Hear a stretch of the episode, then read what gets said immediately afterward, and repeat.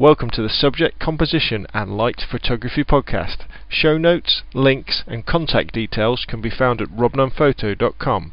That's www.robnunnphoto.com.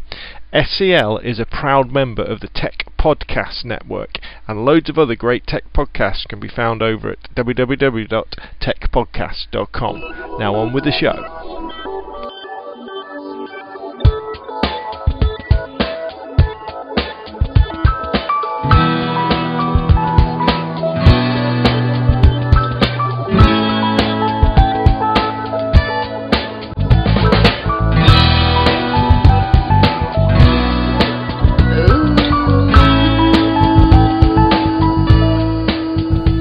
Hi everybody and welcome to SCL, the Subject, Composition and Light Photography Podcast. My name's Rob from robnunnphoto.com and this is my little audio diary about my journey through the wonderful world of photography. Well, I hope everybody's been great over the last couple of weeks. The weather is starting to turn here in the UK, turn slightly warmer. We've had some freezing cold conditions and apologies for anybody who lives anywhere really cold like in the north of England Scotland or any other country really, because down here on the south coast we're we're a bit of a bunch of softies when it comes to cold weather. But normally, by the bank holiday weekend, which is just gone, which is you know Easter, we're um, basking in a bit of sunshine, cutting our lawns, digging our allotments, etc.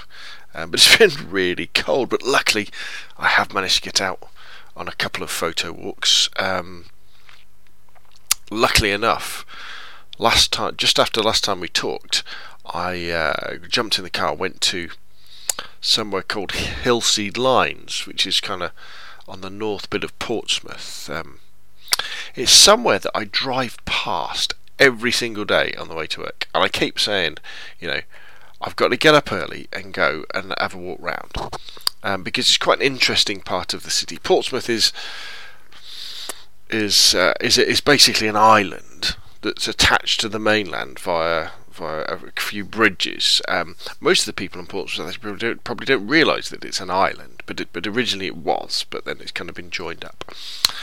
And the big advantage for the military, for, for the navy, was being an island, was that you could have a moat going around it um, that was easily defendable. Um, but the, the problem always with, with the naval dockyard at Portsmouth was somebody landing somewhere else on the south coast of the UK because um, England or Britain never really had a big big army and then attacking the dockyard from inland. And so there's all these fortifications, and at Hilsea you've got some of these ramparts and some of these fortifications from, I guess, the Victorian era and before that are still there. And then we have to remember this was the time before artillery would have been able to fire um, far, far enough to be able to go over these. Uh, fortifications and, and, hit ships in the dockyard from, from, a greater distance. And you know, I've talked about uh, Fort Brockhurst and some of the hills on uh, Portsdown Hill, some of the forts, sorry, on Portsdown Hill, these came um, a lot later because obviously as military technology advanced and artillery could fire further and further, the fortifications for the dockyard had to move further and further out until, you know, in the 1860s, 1870s, when they bought, built these extra forts around Portsmouth. I think once they realised then uh, when these forts could then be overfired, that really the only sort of defence was to have, you know, an, an, army, a military force that could move around to any invasion threats, rather than have uh, fixed positions. But anyway, so on Hilsea lines, there's there's there's a few interesting things. There's the moat. Um, there's these fortifications. Uh, there's some interesting buildings around there as well. Um, it's kind of a the start of some of the industrial bits of Portsmouth. So there's an old bus depot there, which I think they're pulling down. They're starting to put up some barriers around it. So I'll have to get in there and, and take some more photographs. And it was an interesting photo walk. Again, I was pushed for time. I parked in the car park, jumped out of the car, um, and I, would driven past these areas, but I had a really good line. But I had the, the 350D and my 18 to 55 on it. I had my 55 to 250 ready to go, and just just just walked around, uh, taking shots. There was one of the most interesting parts actually was there was a footbridge, a metal footbridge going across the the road, and I found the the angles of that particularly interesting, trying to capture people walking across. But you know, I'm a bit of a wuss off them when it comes to taking pictures of people, and I tend to wait until they're facing the wrong way, facing away from me, before I took the photo. But it but it was quite good, and I got lots of uh, quite nice photos. I thought, and again what I find is if you do go on a photo walk somewhere, you know, make challenge yourself at first to actually go and do it. If you think, yeah, that's somewhere I should visit, go go and do it and have a go. Take lots and lots of photographs, and again, the most important thing after that is to then edit those photographs down, so that the ones you share are what you consider to be the best ones. Um, and for me that's part that's just you know one of the steps in the editing process the slimming down of the selection. And then the next part of it is choosing which ones that I put in my slideshow on Flickr that again I think are better. So I kind of start off with all of the images and then I go through on um, Picasa. You could use Lightroom or whatever software you do and I choose my I star my favorites and then uh, I go through them again and then take some stars off. Then I edit the starred ones, you know, convert them to black and white, that sort of thing, make them a, make them a bit more punchy with a bit of contrast. And then I'll look at them again full screen mode in slideshows and then when I'm happy I'll then tag them and then upload them to Flickr but that's not my final selection. They kind of stay on Flickr as part of my photo stream but then what I'll do is I'll then a few days later go in and say right I like that one I like that one I like that one I then I add them to my uh, to a, a, set I have called Rob's uh, sl- photo slideshow I think and that's kind of like my be- running best of until at the end of the year when I when I review them again I'll then look at the slideshow and then I'll pick my favourites from there as well. So it's all about editing down. Um, I probably should do that extra editing process before I upload them to Flickr and only show my very best work. But I quite like sharing, you know, the process of these photographs as they come out. You know, to say that, you know, this is a series of photographs I took at a particular location, and you can choose which ones are your particularly uh, particular favourite ones. Um, I also got the chance to go on another short photo walk where I went to um, somewhere called North Harbour, which, although I've included it, included it in with the Portsmouth photographs uh, on Flickr, the Portsmouth set, it actually is more. I think it's classed as Cosham, and um, a little bit, a little bit further uh, away. Um, and that's an that's another interesting one because it's another place where I've always said to myself over the last several years, because I drive through this place every day on the way to work. This is a photo I need to do because it includes um, the, the, the iconic IBM building, which if you've ever driven along the M27 and gone through Portsmouth, um, you will have seen on the uh, on the northern side of the M27, um, and also there's a few little industrial units on the A27, and there, there's this um, big building, the um, Pal Pall building. Let me yeah, let me check to see what the building's actually meant to be called, um, which is quite an imposing structure. Different companies have um, bought it over the years, but currently it is owned by. Let's have a look. Pall, yeah, Pall P A L L Corporation. So that's quite. Um, it's, it's, I guess it was probably built in the 70s, and it kind of looks like one of those buildings from I don't know. I'm showing my age now, but from like Buck Rogers. Uh, this, remember the TV series or Logan's Run, the film? You know that that sort of uh, or Battlestar Galactica, those sorts of sorts of the original series I'm talking about, or the films from the from the late 70s, early 80s. That it's they're really interesting buildings, um, sort of concrete and glass and uh, so I wanted to do that. And uh, there's also the new Porsche building as well, which is kind of on on the A27. Um, and so I parked in the Tesco car park and, and, and kind of wandered around and, and, took some photos across there. And it was quite a long photo walk as well. And again, it was another one of those photo walks where I got to a position when I was going around the IBM building, which was actually quite it's, it's bad to say thrilling, isn't it? Because I've sounded a bit sad, but it was because it's private property. Although you're allowed to walk through it, it's a right of way. I was kind of thinking, you know, I'm there wandering along with my 350D with my woolly hat on and my coat on with a camera with a long lens taking a picture of this big building. You know, is a security guard come along and say, What are you doing? And I was going to say, Well, I'm taking photographs. Um, but I also there was a point where I had to decide: do I go back or do I go on? Because I wasn't sure where this path was leading. So I got my uh, got my Android phone out, brought up Google Maps, and had a look at the satellite imagery, and I could see that it led round to the Porsche building. So I carried on round, took a few shots of that, then walked back along the road along the A27, and managed to get in a couple of pictures of some daffodils for our spring photo assignment. Um, but that was uh, quite quite good, quite interesting a nice little photo and it was great to get out again with the camera doing one of my favourite things, which is just wandering around a place taking photographs of things that catch catch my eye. I've also spent a little bit of time down at the uh, allotment, uh, starting to clean that up. Not as bad as I thought it would be after not being down there for a few months. Me and Suzanne are going to be getting down there this week, so we've got some time off. Um, and I'll share a photo in the show notes over on robnunnphoto.com for SCL217 of a uh, it, it, it's, it's, a conversion of a 3D panorama. If you've got one of the latest Google phones, like a, a Nexus or a 4, um, and I, probably some of the others do it as well, is you know you can do a normal panorama where you press the shutter button and, and you move the camera, it does a nice wide panorama. Well, you can do a 360 degree panorama, just like uh, the images that you get in Google Street View. So you stand there with your camera and you say start, and you literally move the camera around 360 degrees around yourself and 360 degrees up and down.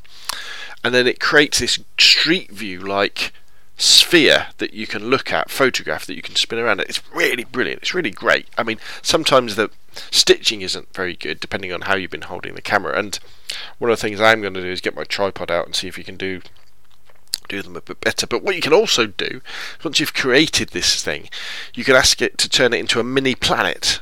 You know those photographs, if you're in the UK, like the British gas adverts, which are you end up what, like this ball of colour in the middle, and um, and that worked out very nicely. Indeed, it was one of those great examples of how the technologies in our phones supersede that that we have in our cameras. But of course, the question I asked in the um, in the notes next to the photo on Flickr was, you know, is this one of the roads to the dark side? You know, I mean, it's all it's it's a fascinating photo, and it's a fascinating technical achievement you can do. Um, but sometimes I think these things are there to distract us slightly. They're a bit of fun, but that's what you've got to treat them. I think you know. Um, but anyway, so that's there as well. Another thing I did this week, which might be useful to people who are into flashes or strobes, um, or speed lights, is as you know, over the last several months, year, I've picked up lots of different uh, strobes from uh, from the Karbuzzo Yongnuo ones, and I've got like wireless systems and stuff, and I've been playing around with portraits and, and flashes and I've now got light stands and umbrellas as well. You know, you know the list you know, carries on. And one of the things I, I bought fairly quickly as well when I got the flashes was a gel pack. And uh, gels, although it sounds very fancy, all they are is coloured filters, coloured bits of tape. And the idea with them is that you put them over your flashes so you can balance the light or you can change the, the, the light on your flash. For example, the, the, the light that comes out of a flash is meant to be daylight balanced, but it can almost be a little bit cold. So the idea is you then have uh, an orangey uh, coloured filter, which is just like a bit of coloured sellotape, a bit of coloured sticky back plastic, if you like, that goes over. The, they're, they're not they're, they're not sticky at all. They're just like bits of tape. Um, that goes over the flash and it will warm the flash up so things like skin tones are better. And they're especially useful in situations where imagine you're in a room that's got tungsten bulbs Okay, and as you know, if you've ever shot inside a room that's got ordinary bulbs in, and your cam- camera's on daylight balance or even on auto, often everything will appear very orange. And the problem then is if you then have a flash that you then introduce into the room, that flash is balanced to uh, daylight. So you can have a subject in the room and you, you, pop the flash on them, and they appear nice because they're uh, they're daylight balanced, and your, your camera's going, oh, it's a flash, it's daylight balance. But everything else in the room that hasn't been affected by the flash goes really, really orange, really too warm. So what do you do about that? You've got different light sources. Well, the answer is to make your flash the same colour as all those tungsten light sources, and then correct on the camera. So you would put like an orange filter over the your flash. So that is the same color then as the tungsten bulbs. And then you put your camera in tungsten white balance and then everything balances. So you, you can do that sort of thing. And um, one of the kits you can do to do this is you can buy the Rosco Strobist gel kit which is you know they talk about it on the Strobist site. And I thought yeah brilliant great I'll get it. Ordered it, and I think it was something. It's only like ten pounds, uh, if that, and you get loads and loads of these gels. Um, but in the in the little kit I got, you don't get a way of fixing them onto the flash. I thought, oh, it's a bit strange. And they're not quite long enough to wrap round your flash head and then attach them with like a um, uh, elastic band or some Velcro or something. They just there's just not enough length to these to these little bits of uh, see-through plastic, coloured see-through plastic. So I, so I sat there for an hour while we were watching TV, adding sellotape to the ends of each flash to give them wings. So there was enough meat to then put an elastic band around to put them in front of the flash. And also I cut out little white stickers and wrote on what the filters were because the other thing about the Rosco flash set uh, the Strobist flash set is that you get I think you must get 50 different filters, and they've all got little, little white backings behind them telling you what they are. But imagine if you dropped it, you know, and they all got mixed up, or when you're trying to get at these filters, they're very finicky, and, and you would drop them.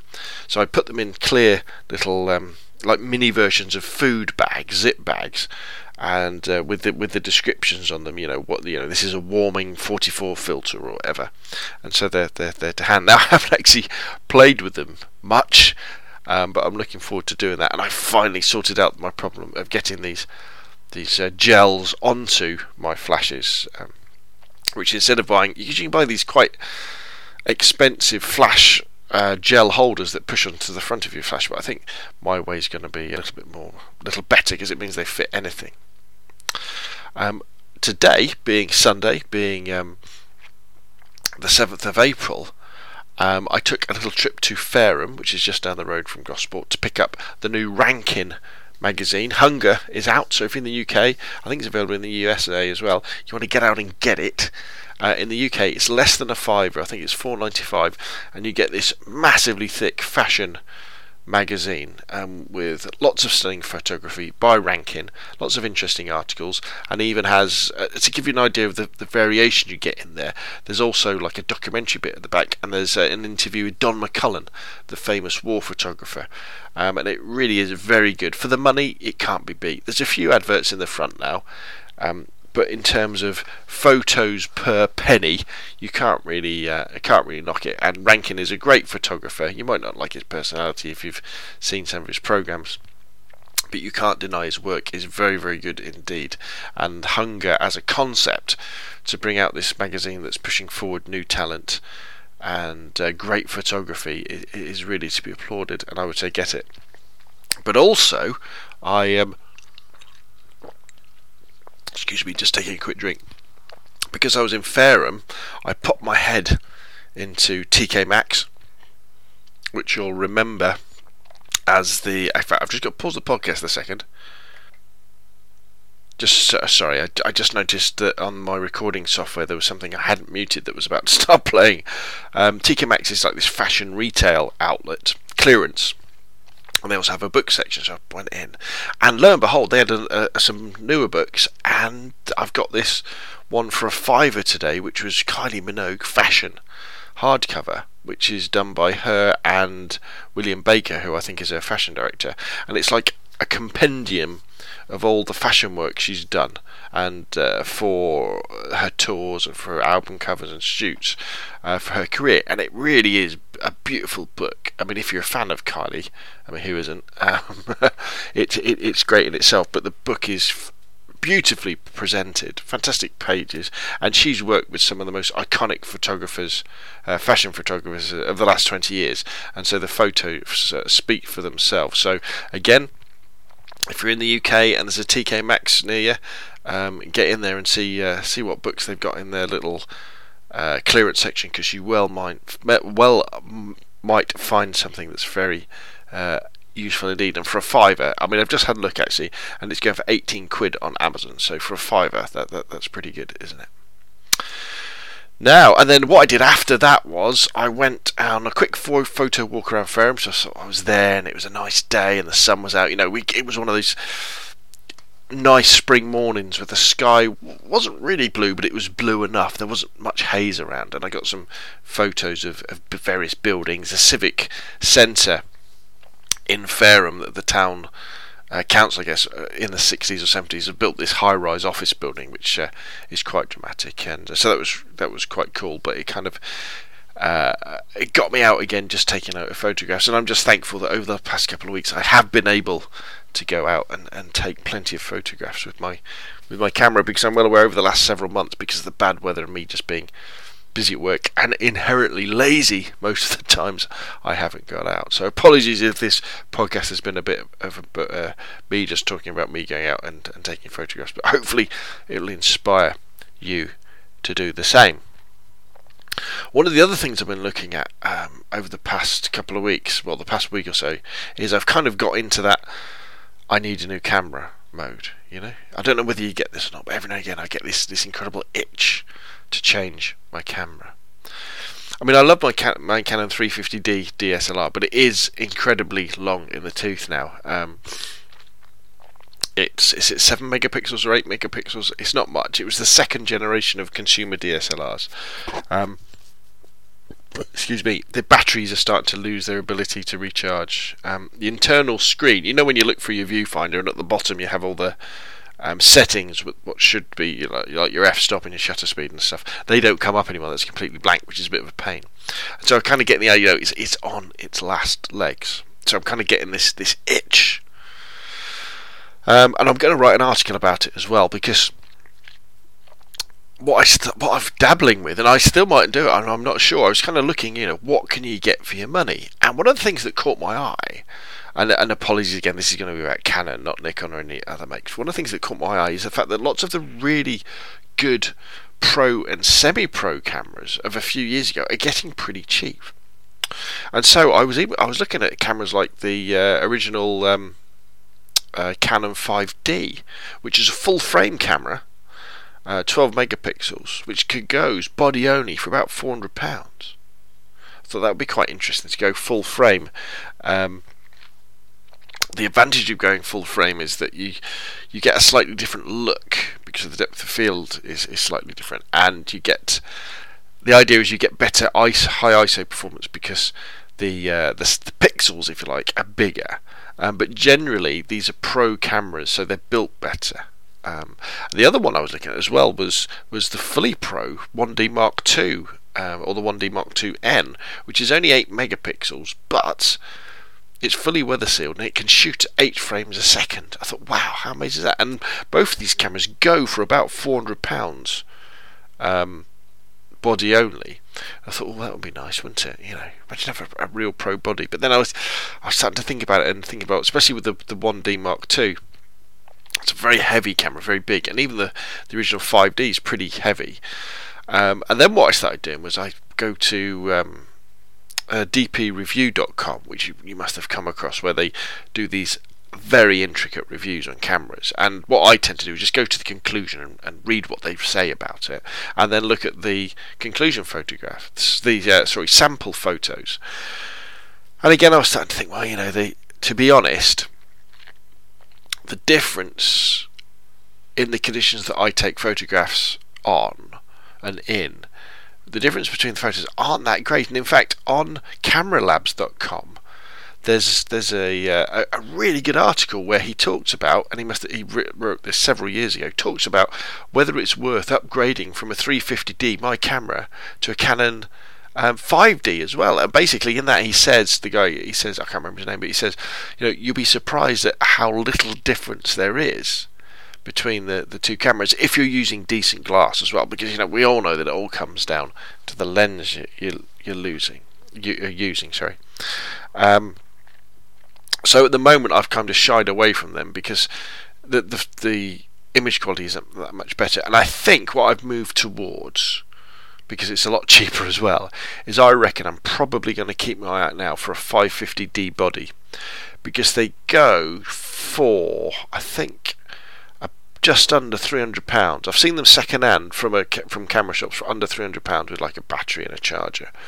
And um, and the 550D was where the where Canon went to 18 megapixels, um, and it's generally accepted. And it's got a HD video. Not that I take much video, but it's got it, hasn't it? Um, and it, it was generally accepted that 550D is quite a big jump up from the 500 um, and so I th- and then also with that, it's got the EFS lens mount as well, so I can keep my beloved uh, 18 to 55. Well, I don't particularly like that lens that much, but the 55 to 250 is very good indeed, I think, in my opinion. Um, so I think that's what I'll be doing. I mean, if I see a cheap 5D or a 1D Mark II uh, Model N come up on on eBay or somewhere like um, uh, Gumtree, you know, I might pull the trigger, but I haven't got the money at the moment. I'm going to have to save up some money for a few months. Uh, but I think practically the best best option for me would probably be a 550D body. Okay, so that's round about it from me. Bit of a rambler. Bit of a rambler this week. Um, hope it's been interesting. Hope I've inspired you to go out and take some photographs in that lovely spring weather we're starting to have. Remember, we've still got the March and April assignments going. Um, High Key and Spring. If you go to the Flickr photo group, there's some great work being put in over there. Thanks to everybody who's put comments on the blog um, and taking part in the Flickr photo group, adding their photos to the pool. Thanks to everybody who's gone on iTunes and added a review about the SCL Photo Podcast. Really appreciate that. It helps to raise the profile of the podcast and give us more listeners. Thanks to Everyday Jones who do the intro and outro music. You can find their stuff for free download at everydayjones.com. But most of all, thanks to you for downloading and listening to the podcast.